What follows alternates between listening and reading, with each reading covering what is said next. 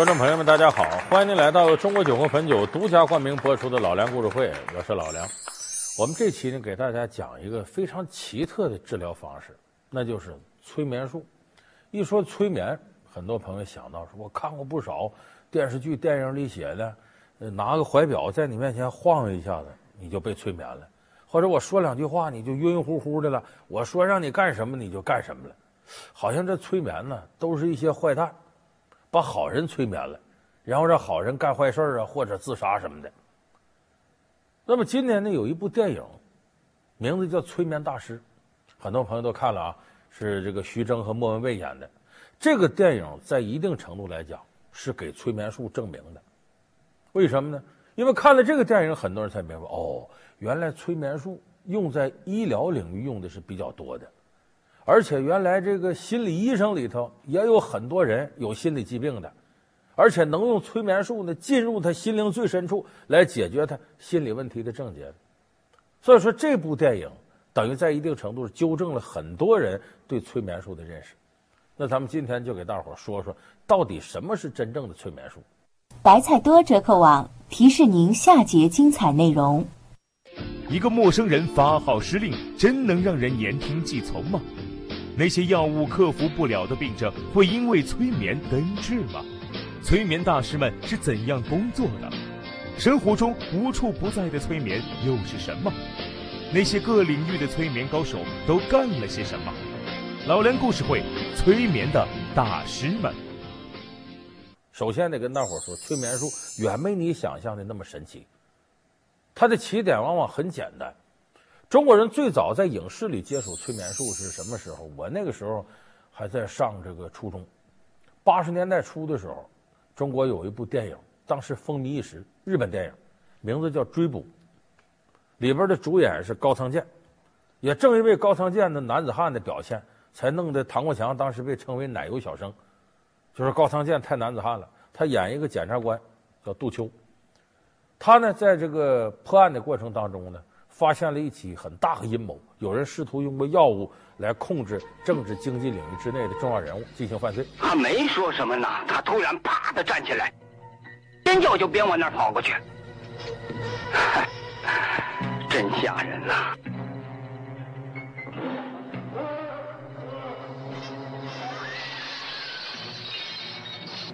如果只从现象上看，赵仓像自杀。可他既没有自杀的理由，也没有动机，难道是在场的长刚用什么催眠术让他着了迷跳下去的？结果他打入到敌人内部的时候呢，也被对方给控制起来了，让他服药。这是我发明的最新结构的一种中枢神经阻断药。神经阻断药使人丧失大脑的正常思考功能。好，杜秋先生。你好像也很兴奋，吃了这个药，好好的睡一觉。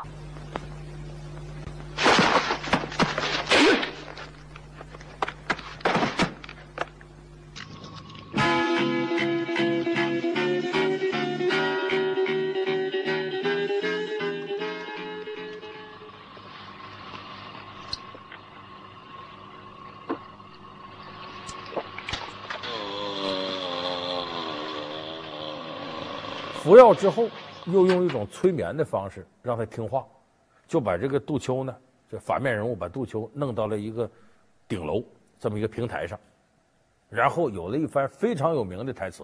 咱们电视机前可能和我岁数差不多的，或者比我大的观众朋友，一定能记住这段台词。杜秋，你看，多么蓝的天！走过去。你融化在那蓝天里，一直走，不要朝两边看，明白吗，杜秋？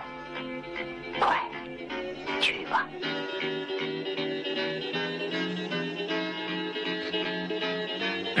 这反面人物让杜秋站在这，让他往前走。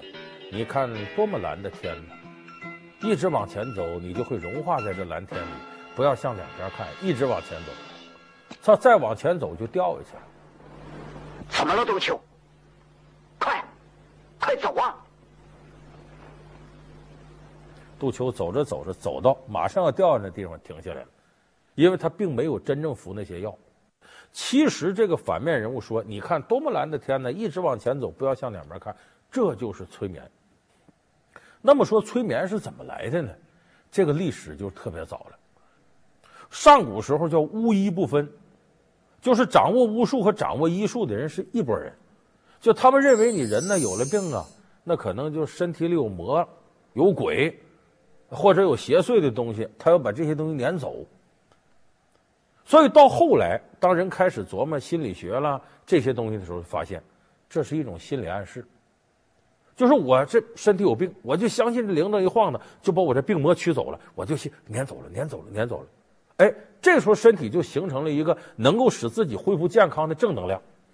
那这是怎么来的呢？心理暗示。这个心理暗示谁给的呢？不是病人自己，而是这个跳大神的让你相信这样，这样，这样。其实这就是最早期的一种催眠的方式。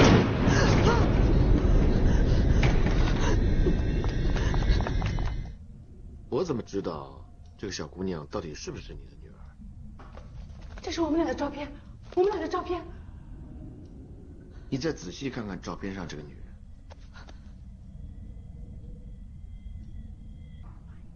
那是二十年前的报纸。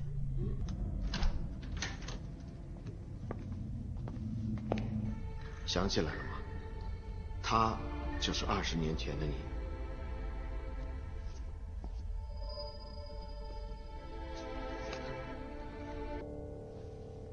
瑞瑞，经原谅那个过去的你了。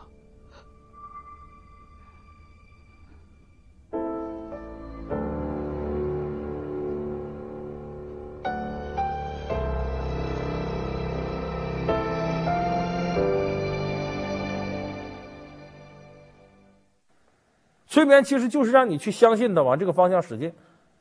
所以催眠术后来被应用到医学方面，就是从这个原理上开始的。所以说，这个是我们现在看到的，就是催眠术的一种广泛应用。有人说这催眠术这么神奇，你看你开始说杜秋那个，让他跳楼都有可能，幸亏他没吃那药，吃完不跳楼了吗？其实啊，所谓的说催眠术给你催眠，让你干啥你干啥，这是胡说八道的。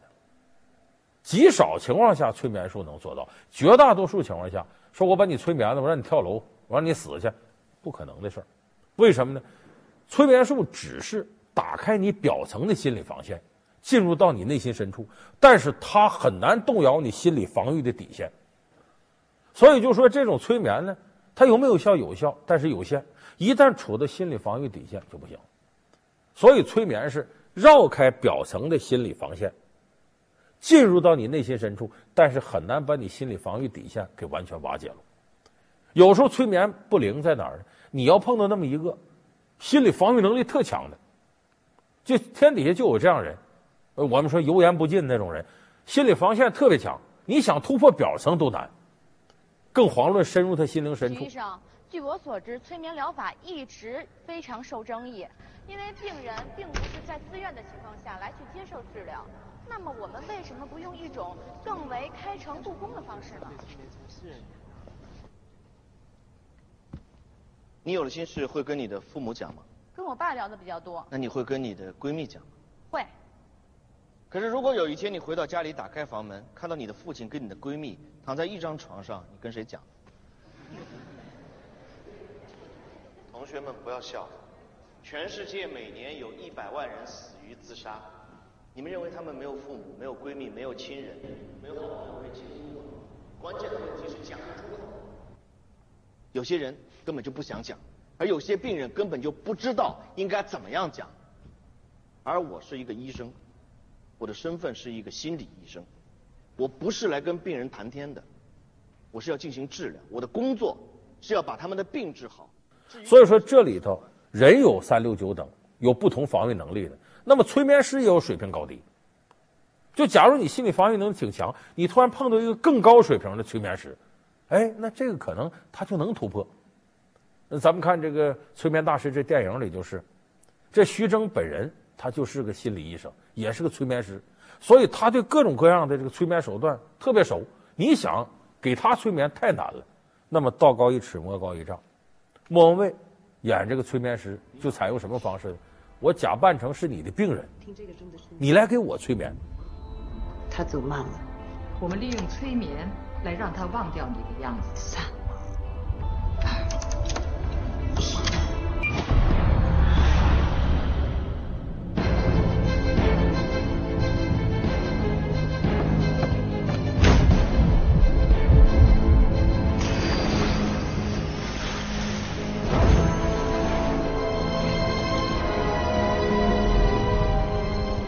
你是主动的，你要进入我的世界。你想进入我的世界的时候，那你就不会想到有人会进入你的世界，这是很正常的事情。所以用这个让徐峥放松警惕，然后通过其他圈套，别人配合，一下他反而进入了徐峥的内心世界，知道他为什么心理上有疾病。我害死了我的爱人和我最好的朋友。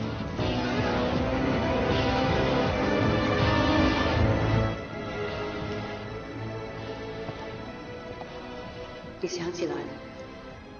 是的。看你把人关的。哎，你别啊！嗯。你看前面好吗？我没事，我挺好的。什么呀？你放心吧。闭上了。啊。没有。哎呀，你的手我忘了方向盘。我没事，我没有喝多，你看。你别开玩笑了，你在开车呢。啊。哎呀，你别弄他了，真是。哎，你醒醒。啊！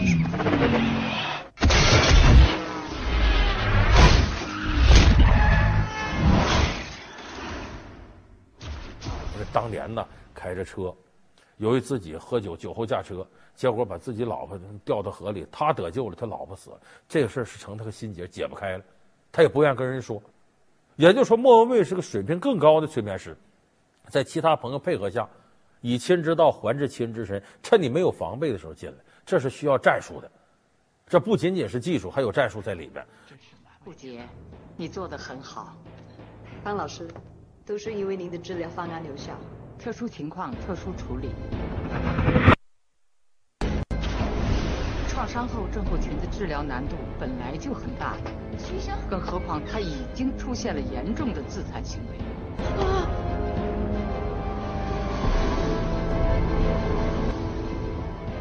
甚至有时候都无法判断他是醒着还是在梦游。方教授，我们实在是无计可施了。所以就说催眠呢，它不是万能的，不是说有的人，所有人你都能被催眠，有的人你很难。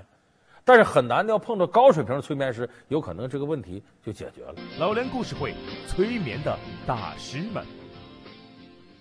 老梁故事会是由中国酒魂汾酒独家冠名播出。所以，当然我说到这儿，可很多朋友觉得说我们还是不是很懂。这催眠这个世界太神奇了，啊，涉及到复杂的心理学。其实你也不用把这个事儿想的那么神，因为催眠在我们生活当中是处处可见的。只不过你可能不认为这个东西是催眠，因为所有和心理暗示有关的都是催眠。看到这个颜色，大家想到了什么？火焰。中国红旗火焰，血液。好，换一个。玉米、向日葵、阳光、香蕉、菠萝，好，都是吃的东西。下一个，麦当劳，没错。资料显示，我们大部分人在大多数的时间里面，都接受着商业广告的清醒暗示，而这个清醒暗示就是清醒催眠的根基。就是你就往这儿想，只要形成一种力量往这儿想，这都算催眠。要么是你自己主动往这想，自我催眠；要么是别人帮助你往这道上引，这是其他人在催眠。咱们这个中国足球队，尤其男足，让大家骂了多少年了，又这么不争气，那么不争气，但也有偶尔冒尖儿的时候。那就两千零二年日韩世界杯，咱不打进过一回吗？当时中国男子足球队能够唯一一次进入世界杯，主要是靠催眠。说怎么靠催眠呢？谁催眠呢？米卢给催眠。米卢当时提出个理念。叫快乐足球，他为什么提出来呢？快乐足球就是催眠术，因为中国足球呢，当年呢，咱们都知道有恐韩症，一见韩国就害怕，领先都不会赢，落后更得输。这个恐韩症就是个心理原因，就是我跟你一踢球，跟韩国踢球，我就怕你，我进一个就想完了，他一会儿就反击了，我落后一个完了，本来踢不过人，这落后更完蛋了，他形成一种强大的心理暗示。那阵儿呢，米卢呢就发现这个问题，所以米卢一看呢，最重要解决心理问题，他就提出了快乐足球。他说这个什么意思？人要非常放松、很快乐的时候，你就会正常发挥，没那些负担。他目的就是通过快乐足球带着大伙玩，你才能够从心理的阴影当中走出来。满不在乎的踢比赛，那你碰到比你水平低的下手，你当然就容易切他。哎，米卢那时候就把一个呃好莱坞的电影反映橄榄球的电影给拿过来，让大伙看。我们需要的每英寸就在我们的身边，就在赛场上的每一个机会中，就在那每一秒钟。我们全队为这一寸来奋斗，我们全队每个人准备为这一英寸而粉身碎骨。为了这一英寸摩拳擦掌，因为我们每一个人都知道，把每一个英寸加在一起，就是胜利者和失败者的分水岭，就是生与死的分水岭。我告诉你们，在任何战斗中，总是不怕死的人会赢得那一英寸。干嘛？就看完之后跟打鸡血似的。美国那片子让人兴奋，让运动员进入到这种啊既快乐又兴奋的状态当中，忘掉那些心理包袱。所以最后咱们在小组很顺利的提前一轮就出现了，所以我说米卢的快乐足球在一定程度来讲是什么？这快乐足球就是催眠术。所以你看生活当中这种催眠术无处不在。古龙小说里头呢有那么七个短篇很引人瞩目，叫七种武器，不少人看过，长生剑呐，呃多情环呐，呃碧玉刀、孔雀翎啊，拳头、离别钩、霸王枪。这里头孔雀翎是个很独特的一个寓言体的武侠小说。他说的是呢，有一个武林高手叫高丽，他在和另一个邪派高手阴魂剑麻风两个人要决战。高丽这时候呢，要以前他没牵挂，这是结婚了，说我万一要打不过这高峰，这麻风，麻风要把我杀了，我媳妇是个瞎子，没人养活，这不完了吗？背上沉重的心理包袱，他就开始害怕了。其实他的武功在麻风之上。那么这时候他想到了，我有个好朋友叫邱凤武。他是孔雀山庄的少主人，孔雀山庄有一个天下无敌的暗器孔雀翎，说这孔雀翎只要暗器一发出来，光芒璀璨，看到他的人都死了。为啥？你能看到它发射出光芒，它已经很快就要了你命了，就谁也挡不住孔雀翎。说我要把这个借来，我还怕什么麻烦啊？所以我才来求你一件事。什么事？要想趁其不备杀了他们。救出双手，只有向你借一件东西。哦，什么东西？如果我说你有困难可以拒绝我，我绝不会怪你。只要我有的东西，都可以答应你。快说，孔雀翎。兄，我挺为难，这我们家传家宝贝，咱哥们关系还好，借个借给吧，就把这东西纸包纸裹的弄借给他了。他可有一样啊。孔雀翎天下闻名，这个东西外人谁都不知道啥样，你包在里头你也别知道，就是你不到万不得已的时候，就说你真是麻风要这不行了，你再拿出来。你但凡你武功，你武功比他强，你能杀了他，你别使，你得答应我，不到万不得已别使这个。拿去。我希望你记住一件事情：孔雀翎不是杀人的武器，它真正的目的是以杀止杀。这个道理我明白。不到万不得已的时候，我绝不会轻易使用孔雀翎的。陈说：“我答应你。”这样，他把孔雀翎带到身上了。这时候人精气神不一样，为啥？原先哆哆嗦嗦，万一输给你，我我媳妇怎么办？现在他不怕了。我有这玩意儿，你怎么也不是我对手啊！我跟你就打电子游戏一般，我就赢你了，信心百倍的跟麻风对决。麻风开始看高丽，最开始跟他对决说害怕，现在一看他这红光满面的，啊，这眼睛努着，很兴奋。这麻风气势上给了三分。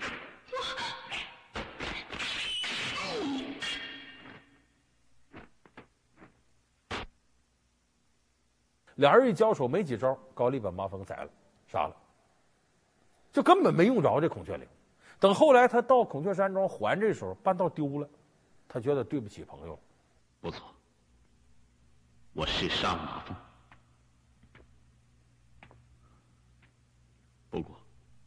我并没有用孔雀翎。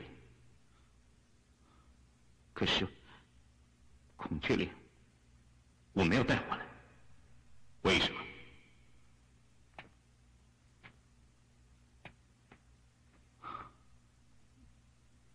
我把孔雀翎给弄丢了，我借给你的孔雀翎是假的。是假的，不错。真的孔雀翎早在我爹跟大象金铠甲决斗的时候就遗失在泰山的深谷。就我来领罪了。完了，他这朋友跟他说：“我告诉你吧，孔雀翎压根就没有，从我爷爷那辈儿这东西就失传了。就我给你的，我也不知道是啥，反包里头你拿去吧。我知道你功夫比他高，你应该能赢他。你是没有自信，你害怕。我给你这，就让你壮壮胆儿。你看，古龙这小说最后写了，天下最厉害的武器是什么？不是孔雀翎，而是信心。那这个信心是什么？来自哪儿？来自邱凤武给他的孔雀翎。”给他孔雀翎，增强了心理暗示，增强了信心。那么，这个孔雀翎和邱凤武本人其实就是高丽的催眠师，让你进入到一种信心百倍的状态当中，无往而不利。所以，这就是催眠术在我们生活当中应用。你看鲁迅先生写的阿 Q，阿 Q 本来是受尽了欺辱，但是心里说：“哼，孙子才画的圆，儿子打爸爸，这也是催眠术，让他一下忘掉羞耻了，获得自我尊严。”所以，催眠术在生活当中应用，它无处不在。还有另外一种催眠术的方式，就是心理暗示呢，它能给你带来另外的愉悦。《非诚勿扰》里看着范伟那圆脸一出现，你就要乐。把手伸进去，不是头，是手。我们现在来猜输赢。嗯，锤子、剪子、布，你出了吗？出了。我喊一二三。咱俩同时拉开，一、二、三。哦，有意思。嗯哼，耍不了。这就是一种心理催眠，就是你认为他一定会给你带来快乐。所以说我今天给大伙说催眠术呢，并不是高深的。和心理学挂钩挂的非常紧的那种催眠术，而是试图把催眠术这格降一下。你看我们生活当中和催眠术的道理相关的事儿都有多少？破除对催眠术的这种神秘的感觉。那么根据催眠术的低级形态，就是我们说的心理暗示，我们可以得出这样结论：怎么样能让你的心理状态变得快乐起来、积极起来？那就是要接受积极的心理暗示，要去除消极的心理暗示。当然，积极心理暗示呢，不能到那种盲目自信程度。你本来学习成绩啥也不是的，出门之前对镜子，我就是高考状元，那怎么也成不了。所以说，积极的心理暗示是要在积极的现实作为基础上才能实现，那样积极心理暗示才会对你是如虎添翼。所以说，我们了解一点心理学知识，了解一点催眠术，对我们生活当中心理状态的平和是会产生很积极作用。他生在美国，是说英语长大的中国男孩夏天；他生在中国，是说北京话的不靠谱青年雨果。他们上演了一场父子亲情大戏。这就是文章自导自演的电视剧《小爸爸》。文章为何要转型做导演？小爸爸的创作灵感来自哪里？老梁故事会为您讲述文章和他的小爸爸。感谢您收看这期老梁故事会。老梁故事会是由中国酒国汾酒独家冠名播出。我们下期节目再见。